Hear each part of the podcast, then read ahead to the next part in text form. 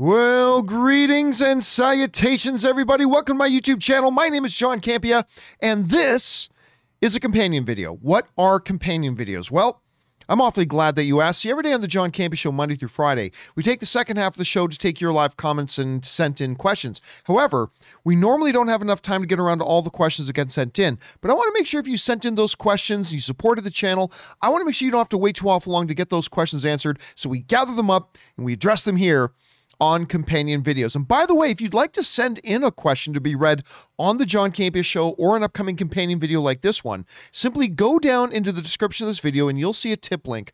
Click on that there, or you can enter it in manually at www, that's the wrong one, I'm sorry, at www.streamelements.com slash movieblogtv slash tip. You'll be getting your question read on a show if we deem your question appropriate to be used on our show.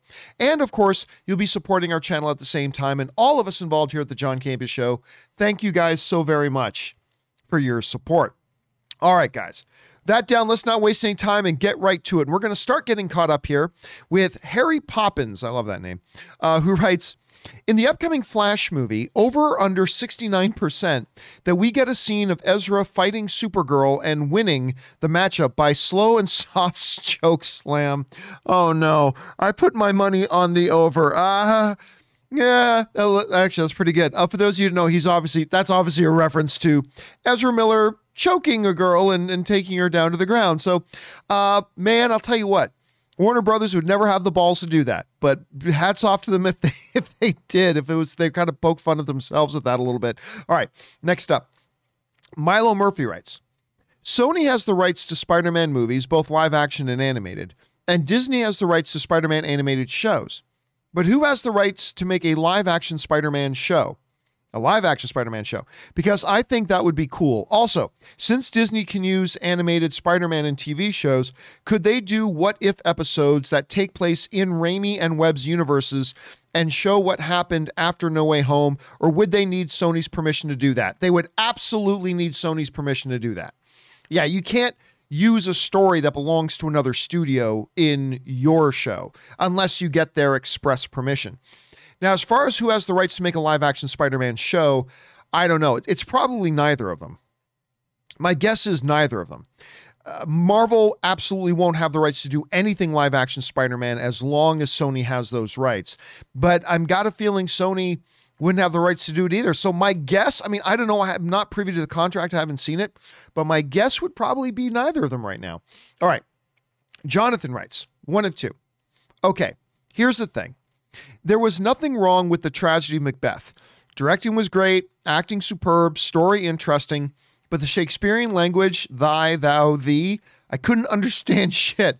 I was getting frustrated, so I walked out. Couldn't follow along nor understand WTF any or understand anything anybody was saying. Shame because everyone loves this movie. And hey, you know what, man? It is what it is, right? I, I think there's a lot of people who try to watch Shakespeare or read Shakespeare, and they're it's just kind of like me with the with a uh, a console remote control. Like my brain is wired for mouse and keyboard. Although I've got my PS5 now, I'm trying to get acclimated to a controller, but my b- brain's just not naturally wired that way. And for a lot of people, Shakespearean language is just doesn't click with a lot of people. So I would say don't feel bad for being frustrated. I mean, I would say try giving it a shot and really try to follow along if you can. But you know, if it just doesn't click for you, it just doesn't click for you. Personally, I could not believe how much I loved uh, the tragedy of Macbeth. I thought it was absolutely fantastic. Had an absolutely great time with it. And hey, man, at least you gave it a shot, brother. At least you gave it a shot. All right, next up. Will uh, Manahan writes Hey, John and crew. Thanks for the show. Well, thank you for being here. My love for film has reignited. Oh, thanks to the show, my love for film has reignited. So much so that I would like to learn to analyze slash rate a film when I see it. What is your process for doing so, and what criteria do you tend to look at? Thanks so much. Well, it's funny, we've been talking a lot about that in recent days about, you know, what, look, for me, everybody approaches art in different ways. There's no one right way, there's no one wrong way about how you as an individual approach art. So, what I'm about to tell you works for me. And that is what kind of an experience do I have watching the film? Does it give me an experience, whether the, the experience is joy or sadness or thrills or laughter or fear and terror or contemplation or whatever it is, right? All different type movies are experiential events.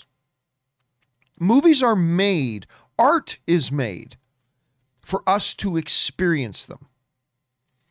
And so every single movie you come across, like there's no set formula or set form of check boxes you need you should go into a movie and try to check out. Well, they said the word perplexed. Perplex is a very good word.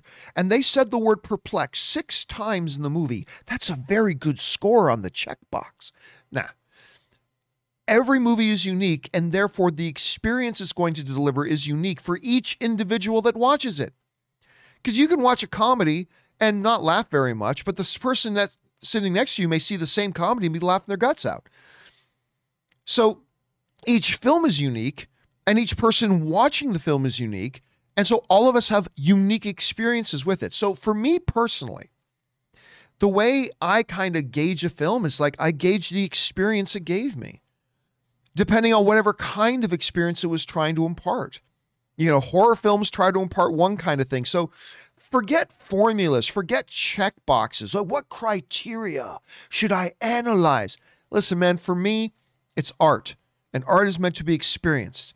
And so for me, like when I walk out of Shang-Chi and I had an amazing experience and I'm shaking and I'm thrilled and I'm overwhelmed and whatever, that's one thing. When I walk out of the tragedy of Macbeth, and I feel inspired and I feel like I felt the tragedy of it and the descent into madness of Macbeth and you know the betrayal and the, the and I feel all of that and I walk out of that theater feeling that for me that's kind of what I then try to communicate to my audience. When I when I'm talking to my audience about a specific movie that I've watched, when I'm reviewing a movie I watched, all I'm really doing is communicating to the audience my experience, right? And to me it's all about that. It's all about the unique individual experience. And then I try to explain my experience in such a way that gives you an idea about what maybe you think your experience would be if you watch the same movie. But anyway, that's that's just kind of my approach to it. Everybody will have a different approach, but that's kind of mine. Thanks for asking, man. All right. Next up. Kevin R writes, finally saw No Way Home. Uh, Jesus, Dafoe deserves an Oscar for this. I disagree. Anyway, the guy casually comes into the MCU and becomes the greatest MCU villain. I totally disagree about that. Uh, and the score was fantastic. Agree. Michael Giacchino keeps outdoing himself. I'm telling you what, Giacchino's getting better and better. He really is. I have where I really started to like his stuff was in his J.J. Abrams Star Trek. Like his Star Trek theme not as iconic as the original, ba, ba, ba, ba, ba, ba, ba, like the original classic Star Wars uh, uh or Star Trek theme, I should say. But his Star Trek theme for the J.J. Abrams movies, I think is fantastic. Anyway, he's really good. I think William Defoe or Willem Dafoe was great. Was absolutely great in Spider-Man No Way Home. Don't get me wrong. But it was also a very one note character. Ah, Peter, ah, I am, I am chaos incarnate. Ha, I'm going to kill you. Ha. I mean, it was, I mean, and, and Willem Dafoe played it to a T, but he wasn't even my favorite villain in Spider-Man No Way Home. Like I thought, as great as Willem Dafoe is, I thought Alfred Molina was even better in it because he brought a lot of other different levels. The character allowed him to bring a lot more different levels to it than the Goblin character allowed Willem Dafoe to do. So not only do I not think he was the best villain of the MCU, ha ha ha! Oh, now there he is, ha ha ha ha! Anyway, um, I actually thought he wasn't even the best villain in that movie. I thought the best one was was probably Doc Ock, but but that's just me. But still, everybody in it was great. Dafoe played it great. Molina played it great. Holland was great. I mean, it's just such an enjoyable film. All right, thanks for writing that in, Kevin. Next up, Fanimator writes. We know that your favorite movie of all time are Star Wars, the original trilogy, absolutely, and that your favorite film is Return of the Jedi. On my Star Wars ranking, I have it at three. Uh, but what do you love so much about Episode Six? That's Return of the Jedi. Uh, my favorite film of all time is Ratatouille. Oh, I love Ratatouille. Ratatouille is so good. Patton Oswalt doing the voice of, of Ratatouille. It's it's wonderful, wonderful, wonderful. I love one of my favorite Pixar films. I love that film. Um, Return of the Jedi. It's I mean, it's so much. The rescue of the Sarlacc pit, the greatest space combat scene to this day, the greatest space combat scene in cinematic Hollywood history is in Return of the Jedi. That that as they're attacking the second Death Star, that entire the choreography, if you will, of that entire space battle is still to this day the single best one. And the single best sequence in all of Star Wars ever, the Emperor's throne room, throne room with the Emperor, Vader, and Luke.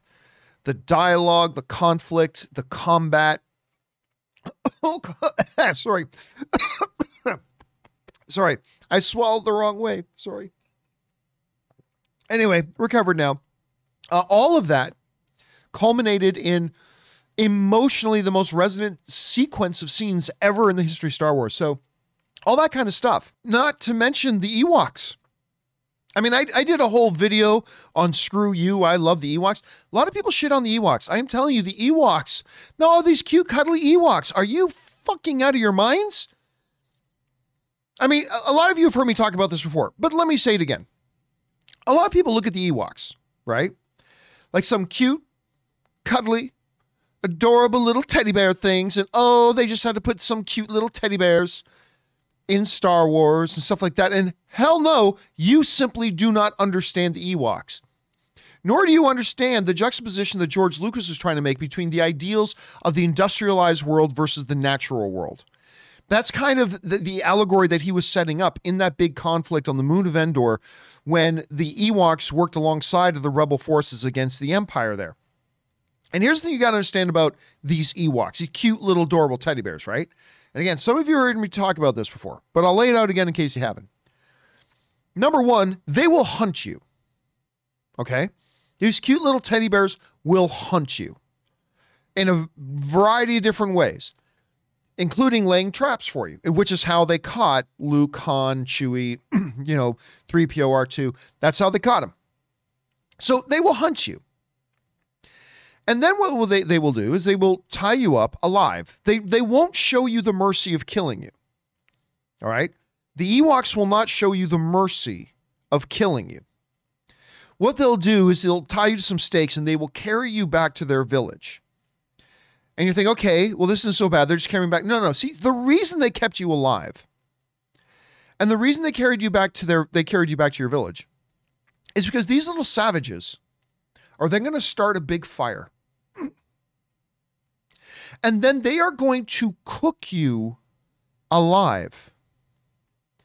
They're going to hang your body, which is tied up to that spit, and dangle you over flame as you scream in horror and torture.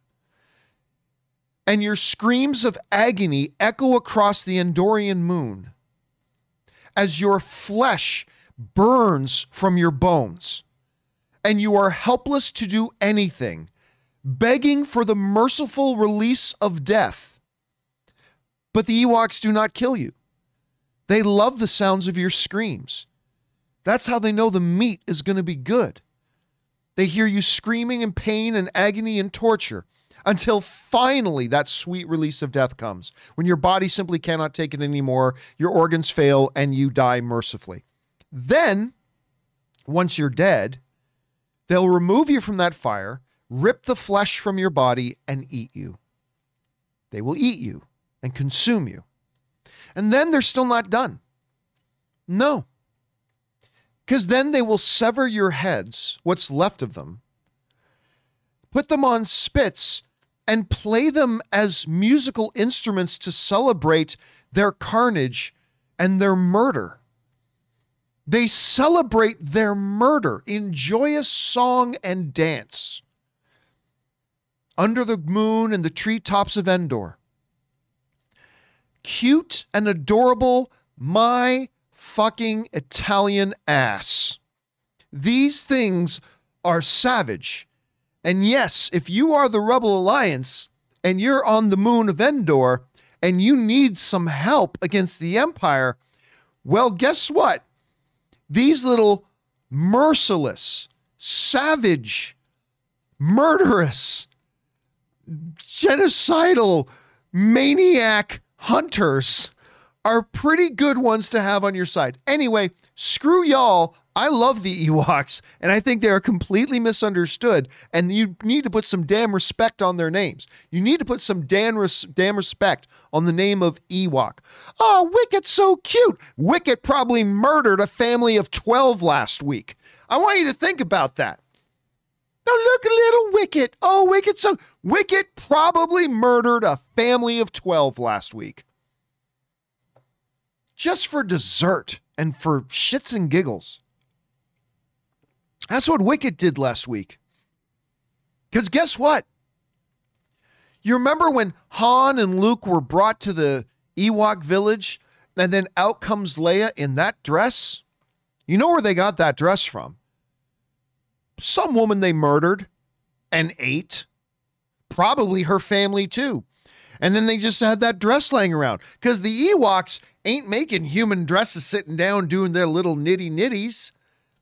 No, Leia was wearing the clothes of a murdered and eaten woman. I want you to think about that.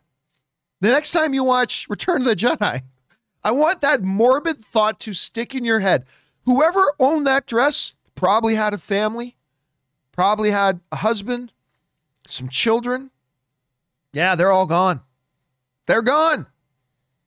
They're somewhere in the digestive canals of those Ewoks' bellies because the Ewoks are so cute and adorable, aren't they? Anyway, a little bit thing there. But yes, many, many reasons why Return of the Jedi is my favorite uh, of the Star Wars movies. Thank you for asking.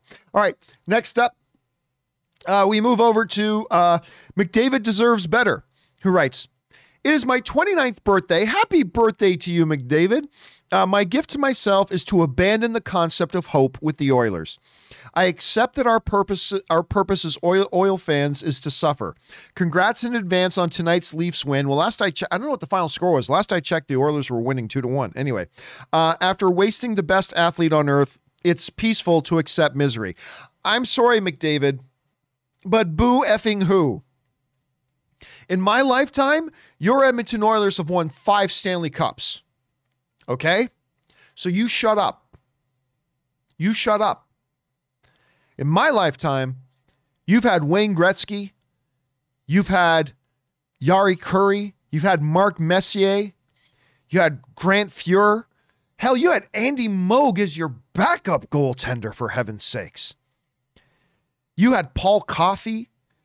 You had four Stanley Cups with Wayne Gretzky. He left, didn't matter. You won another Stanley Cup with Mark Messier as your captain. You know how many Stanley Cups Toronto Maple Leafs have won in my lifetime? Goose egg. You know how many Stanley Cup finals the Toronto Maple Leafs have been to in my lifetime? Goose egg. So you're not going to get any sympathy from me, McDavid. You get no sympathy from me. None. Zero. Five Stanley Cups. Get out of here with that nonsense. But happy birthday to you, brother. All right, next up. Logan James Kynaston writes With your current thoughts about uh, favorite slash best, what what about when it comes to other filmmaking aspects? For example, you say Daniel Day Lewis is the best actor, yeah, easily greatest of all time, but your favorite you often say is Russell Crowe. Has your mindset changed on that at all, too? Well, no, look, now you're talking about two different things, right? Because when it comes to like individual actors, like I'll say, yeah, like Russell Crowe's my favorite. I cheer for him because I mean, there's things personally I like about him as a uh, as a dude, right? So I'll root for him. But ask me who's the better who's the better actor between the two. Who do I who gives my favorite performances? All right. Well, Daniel Day Lewis is better. He he gives my favorite performances. Russell Crowe, I think, is one of the greatest actors in the world but I really like the dude. So I, I kind of cheer for him in a lot of different ways. He was in some of my favorite movies. And so, yeah, I cheer for him. But it's a different thing. We were talking about an individual person versus the art of an entire movie. So I kind of make a distinction between that, Logan. You know what I'm saying? Anyway, good question, though, man. All right, next up. Logan James Kynaston also writes Favorite slash best dilemma. Uh, my example is The Terminator. I see that the sequel is bigger, possibly better in terms of scale, story, special effects, characters, action.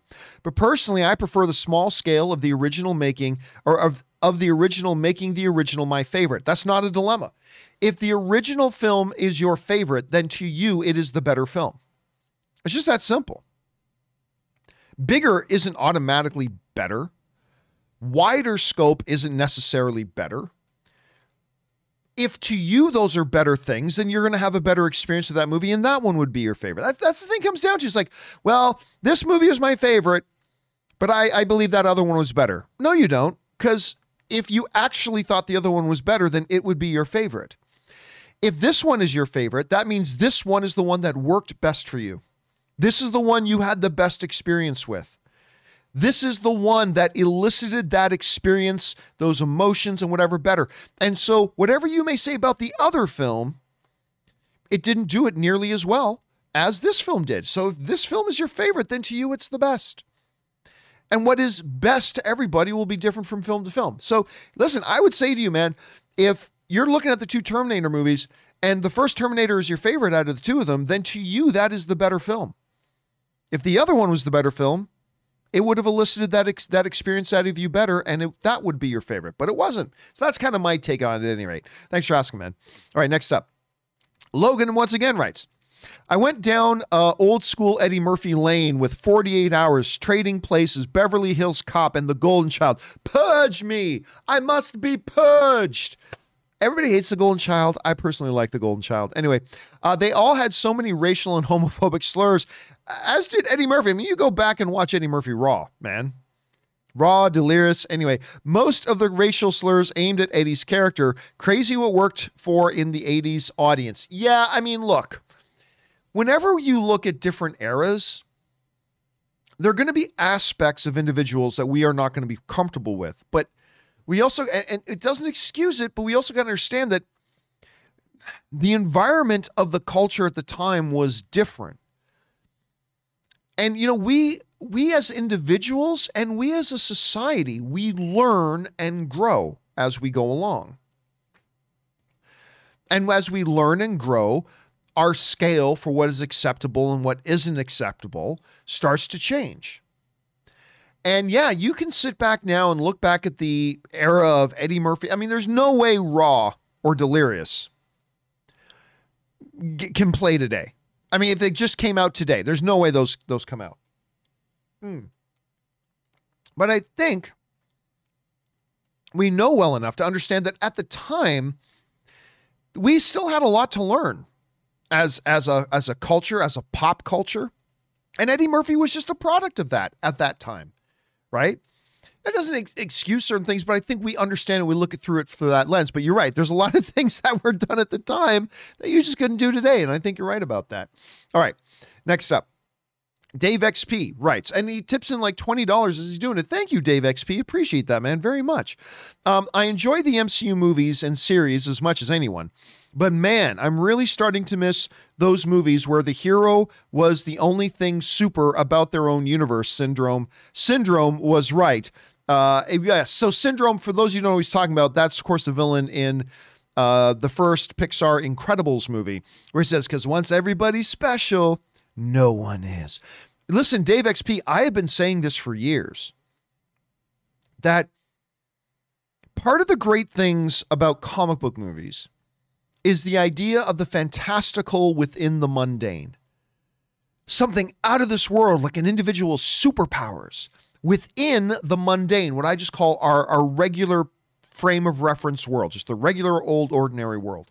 And this idea of the fantastical within that mundane is something so special and so cool. That's one of the things that made Superman, the original Christopher Reeve Superman. Like the big ad campaign for Superman was you'll believe a man can fly. The awe and wonder of the fantastical within the mundane. I remember watching the first Sam Raimi Spider Man film. There weren't 15 superheroes on every street corner. Spider Man was unique in the world. He was the fantastical within the mundane.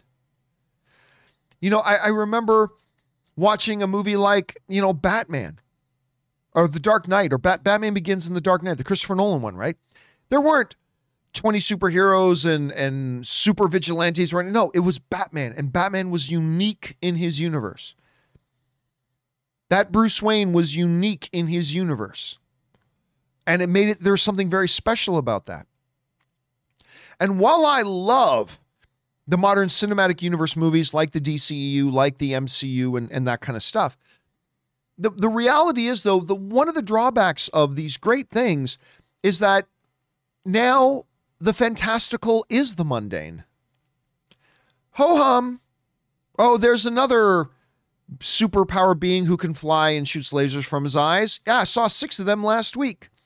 Now, in the Marvel Cinematic Universe, it's just everyday, ordinary life. It's just a world peppered with superheroes, and every 7 Eleven has six superheroes on its roof patrolling for crime, and there's nothing special about it anymore. Now, of course, look, I still love the like Shang-Chi, Spider-Man, No Way Home. Yeah, yeah, yeah, I still love them. But I'm just saying they lose part of the specialness of them when they when every single superhero movie has to be a part of an overpopulated superhero cinematic universe. And there's something we lose from that. And then when you think about those movies, Dave XP, I mean, just it makes those ones even all the more special. But anyway, so yeah, I totally get where you're coming from, but everything has its trade off, right? There's some great things about it, there's some not so great things about it. Anyway, thanks for writing that in, man. Next up, Ryan Lohner writes Sam Raimi's Spider Man turns 20 this year. Yep.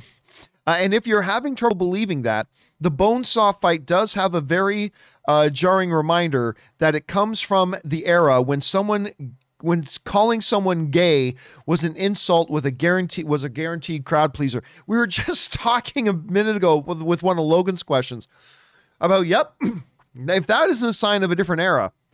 I mean, can you imagine today doing something that stupid like if Spider-Man No Way Home had one of the heroes saying that? I mean, if you have a villain say whatever because he's supposed to be villain, but you have the the superhero or, or one of the characters, one of the average characters saying that, that would not fly today, nor should it but it would not fly today. Again, a great example of a totally different uh, era.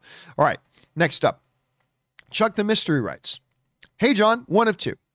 So now that we know that Mortal Kombat was the most successful day and date HBO film, it brings back an old question. My second favorite film of 2021, Suicide Squad, came in third on HBO and bombed at the box office. So that implies that HBO wasn't the biggest problem with the failure. So, do you think the biggest issue was? So, what do you think the biggest issue was? As you had discussed, the baggage of the previous Suicide Squad mixed with pandemic issues? Or do you think that even though you and I loved Gunn style uh, for this IP, it just didn't work for the mainstream audience. I know DC wants to stay in the James Gunn business, and have said that they would. But if Peacemaker doesn't fare well on HBO, can they justify letting him bring his style to another DC property? Thanks. All right, it's a good question. But look, there's a couple things you have to understand when it comes to the whole day and date release thing. And I cannot remember, there was one of the big like mainstream film critics, and I'm trying to remember who it was off the top of my head, and I can't remember. It might have been the dude from the Boston Globe, but I, I anyway, the problem with the day and date isn't just that, hey, if 2 million people watch it on streaming, that's 2 million less people going to buy tickets at the theater and generating tens of millions of dollars for you in box office revenue. That's not the only problem. The, the problem is, and Robert Meyer Burnett has kind of mentioned this before too, and he articulated it pretty well, where knowing that it's coming out on TV on the same day makes that movie seem lesser than. In other words, like knowing Dune, I could run to the movie theater, see Dune, you find out it's on the TV on the same day, suddenly doesn't feel like an event thing anymore. Dune suddenly doesn't feel like a big event thing. Now, Dune still managed to scrape out an, an okay box office result for itself. But suddenly that your movie seems, again, it seems like a secondhand thing. It seems lesser than. Real movies play theatrically. Oh, it's being released on the same day on television? Oh, okay, I'll just watch it on TV at some point, right? So it's a combination of the direct financial consequences with the perceived hit in its, I don't know, in its legitimacy maybe that's the best word i can come up with right now so it's it's a combination of different things but listen we always said with suicide squad that there was it wasn't just one thing right? We've always said it wasn't just the HBO thing. It was a fact that it was a movie filled with characters that nobody had ever heard of. Which, let's face it, the bigger, generally speaking, the bigger superhero films are the ones that have the big names in it Spider Man, Captain America, Iron Man, right? I mean, not that you can't slip in a good one like Guardians of the Galaxy and, and what have you, but it, it was facing the idea of number one, it was getting a same day and date release on HBO Max. Two, it was all these characters, comic book characters that nobody had ever heard of, other than the three percenters who read the comic books. But 97% of the film going on, had never heard of any of these characters, other than maybe Harley Quinn. Third, it was R rated, which always gives you a little bit of a knock. Not that you can't be successful if you're R rated. Look at Deadpool. But a lot of R rated ones do suffer from being R rated. So one HBO Max, two unknown characters, three R rated, four pandemic, which is there too. And then if four wasn't enough, then five, the fact that a lot of people did not like the first Suicide Squad and hearing the suicide another Suicide Squad movie didn't turn a lot of people on. So it wasn't just the HBO thing. It definitely wasn't just the HBO thing. It was a death it was a scenario of death by a thousand cuts. You know what I mean? It was death by a thousand cuts. And then on top of that, if you want to add a sixth element to it, that James Gunn's style is not for everybody.